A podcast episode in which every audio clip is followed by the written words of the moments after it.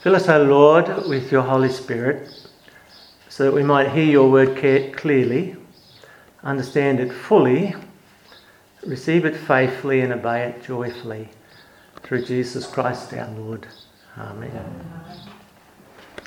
When an accusation is made by one against another, it often tells us more about the accuser than the accused. And that's especially true if motives are mixed with jealousy or resentment. And that's clearly the case in the accusations against Stephen.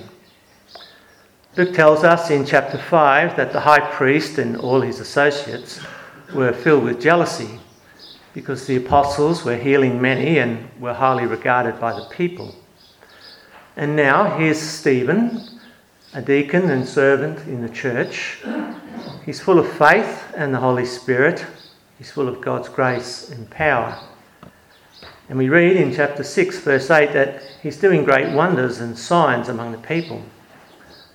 So, not surprisingly, opposition arises from members of the synagogue who begin to argue with Stephen.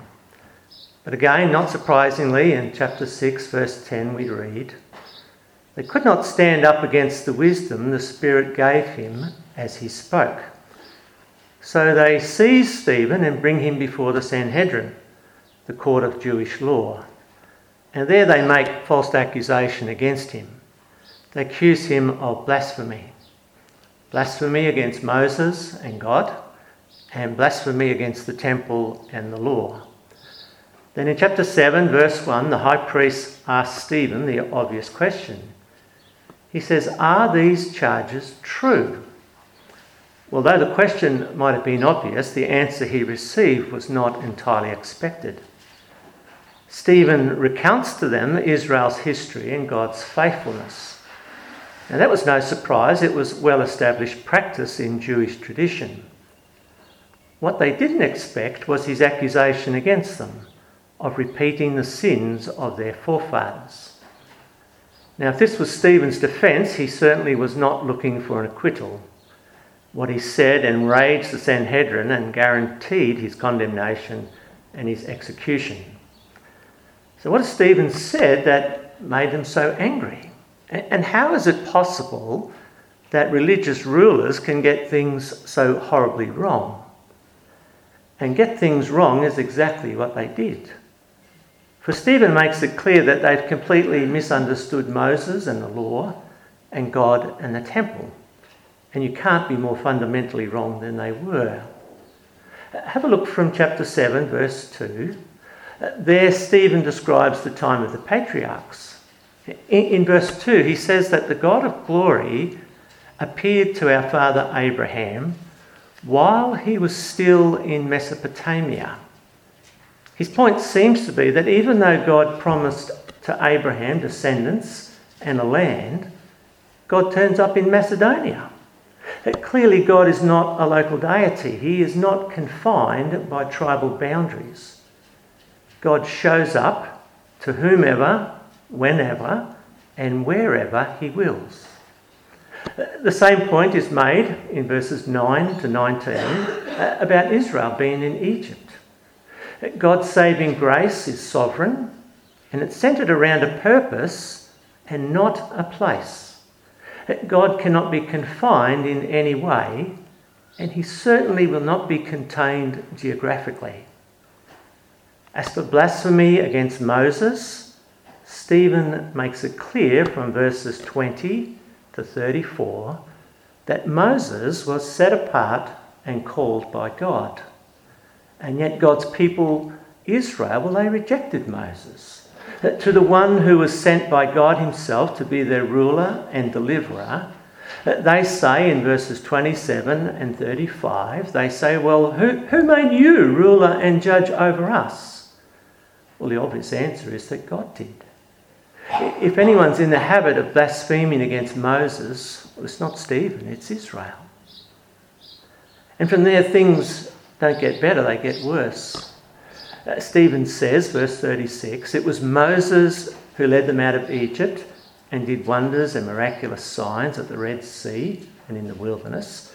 Uh, verse 37, it was Moses who promised them a prophet who would speak God's word and in God's name. At verse 38, it's Moses who received at Mount Sinai from God living words to pass on to them, the law. Uh, this is the very same Moses whom Stephen says in verse 39 our fathers refused to obey him. Instead, they rejected him, and in their hearts, they turned back to Egypt.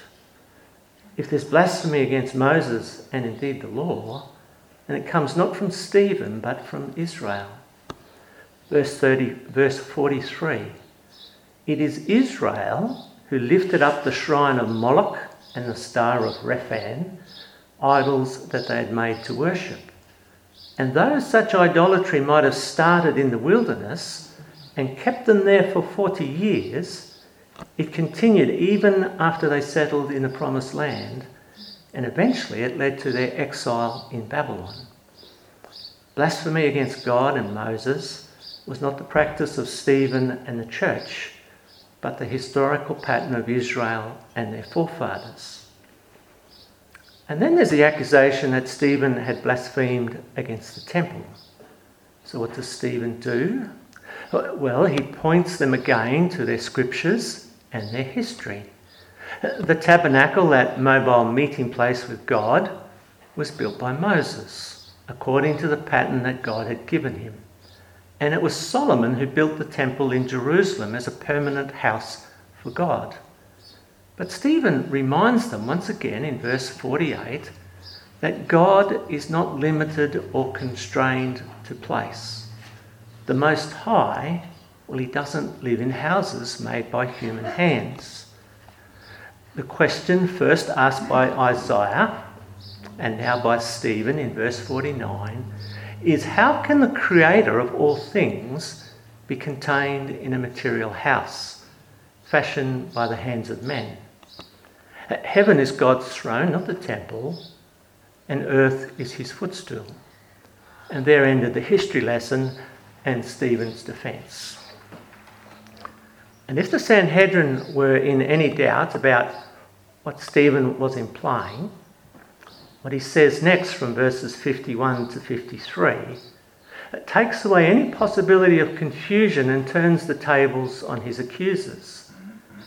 In verse 51, he describes the Sanhedrin as stiff necked people with uncircumcised hearts and ears. And that's the very same accusation that God himself made against Israel as they wandered in the wilderness. Their disobedience and their unresponsiveness to God's revelation was like that of uncircumcised Gentiles who knew nothing of God's revealed will. Stephen is saying that nothing has changed just as their forefathers had resisted God, uh, they're too still resisting the Holy Spirit. Verse 52 Their forefathers had persecuted every prophet who predicted the coming of the Christ, the righteous one. And when he did come, the chief priests, now standing in the Sanhedrin accusing Stephen, they themselves betrayed and murdered the Christ, the Messiah, the righteous one. Verse 53 though they received the law, they certainly hadn't obeyed it. Well, as I said earlier, accusations often say more about the accuser than the accused. It seems pretty clear that though they accused Stephen of blaspheming against God and Moses, the temple and the law, it is in fact they themselves who are guilty of such things. And guilt and self righteousness well, it made them furious, and you could see it on their face.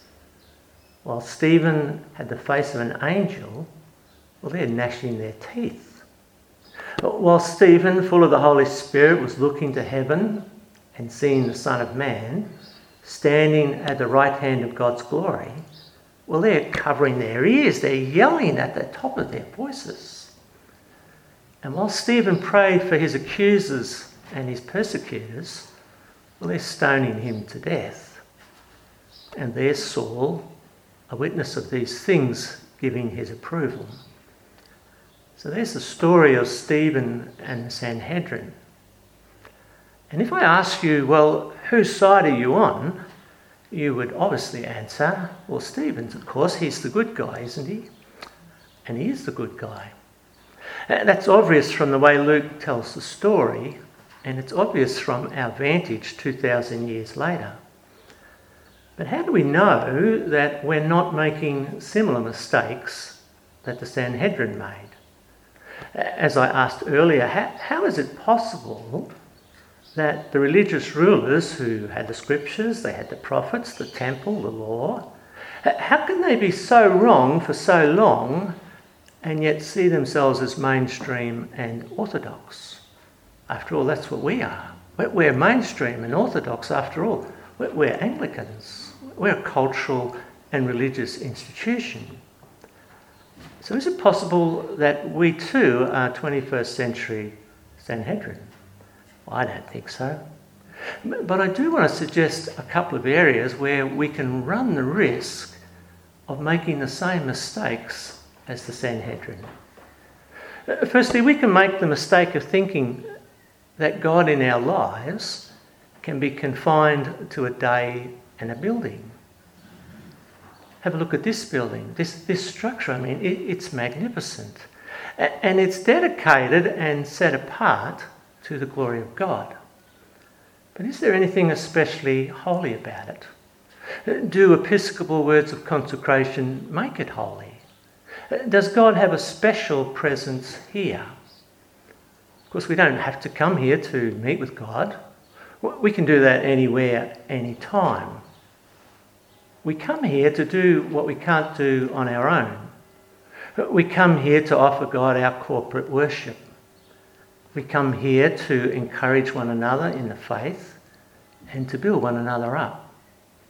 We come here so that together we might learn from God's word and be thoroughly equipped for every good work.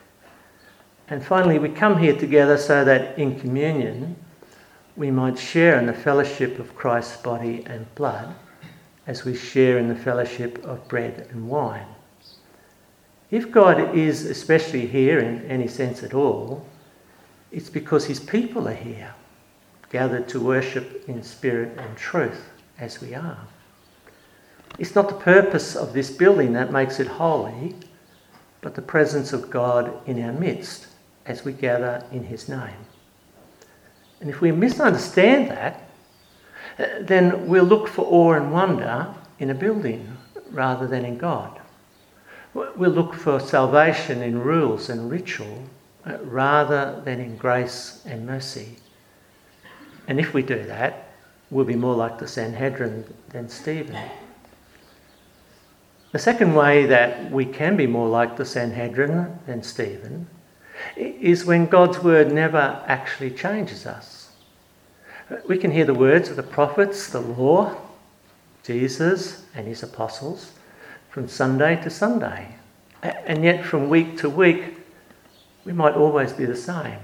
Never feeling challenged or convicted, not growing in our faith, never learning more or having our beliefs, corrected, never wanting to live a life of faith if it means being less comfortable in our circumstance or less certain in our future.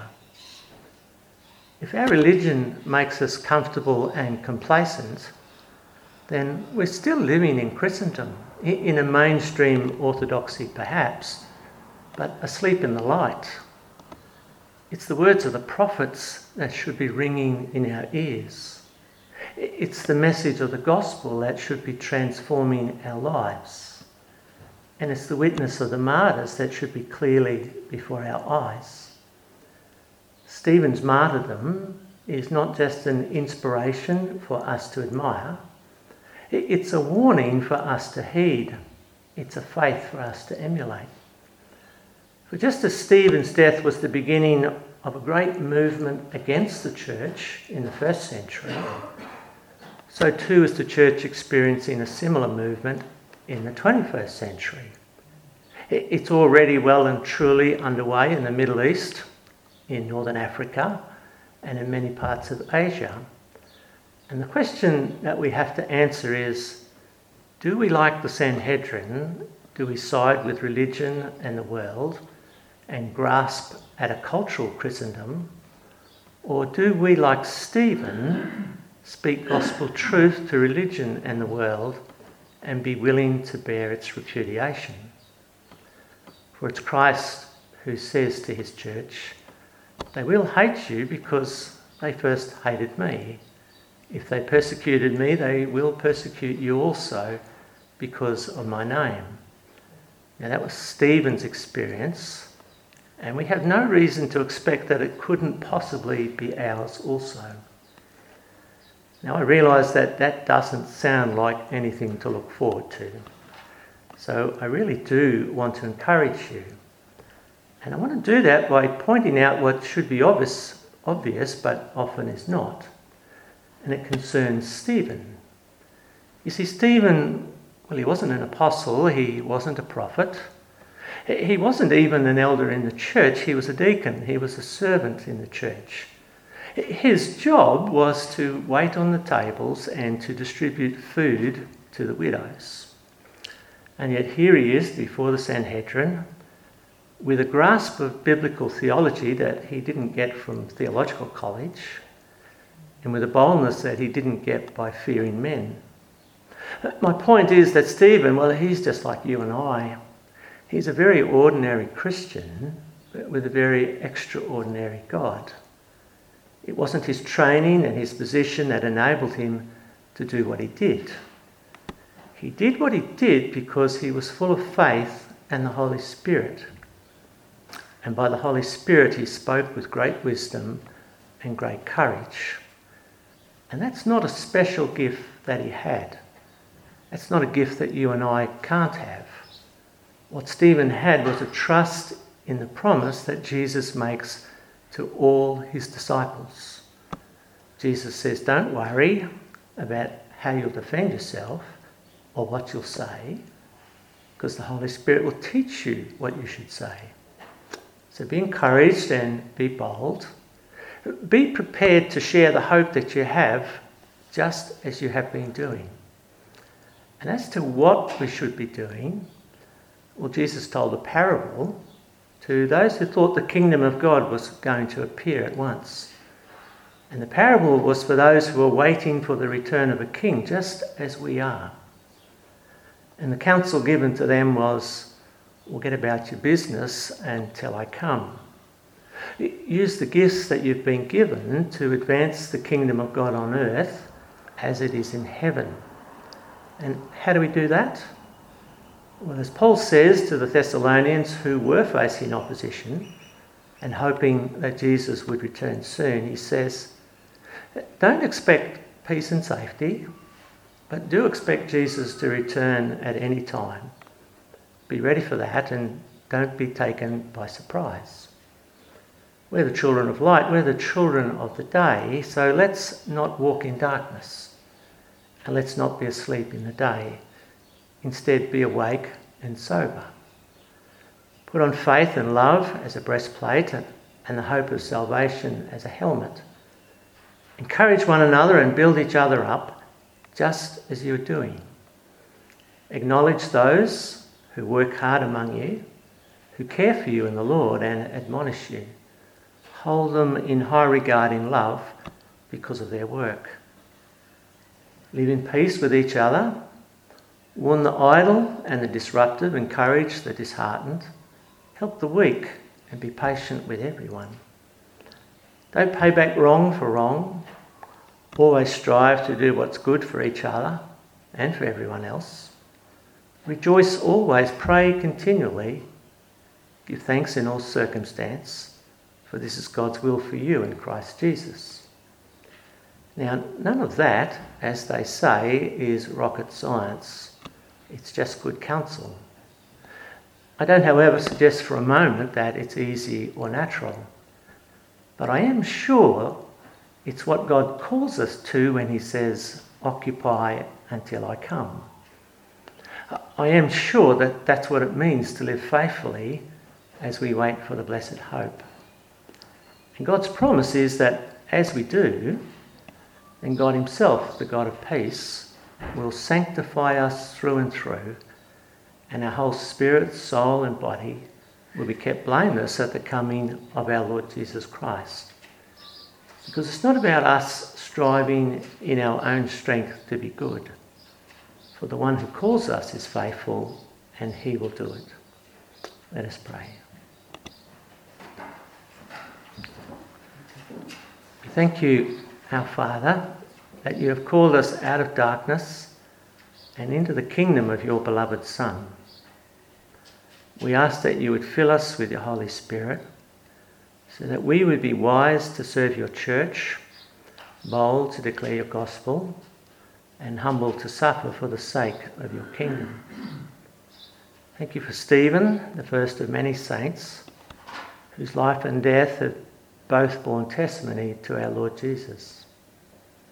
We ask our Father that we too would be faithful and not ashamed. For we know in whom we have believed, and we're convinced that He's able to guard what we've entrusted to Him for that very day. These things we pray in the name of our Saviour. Amen.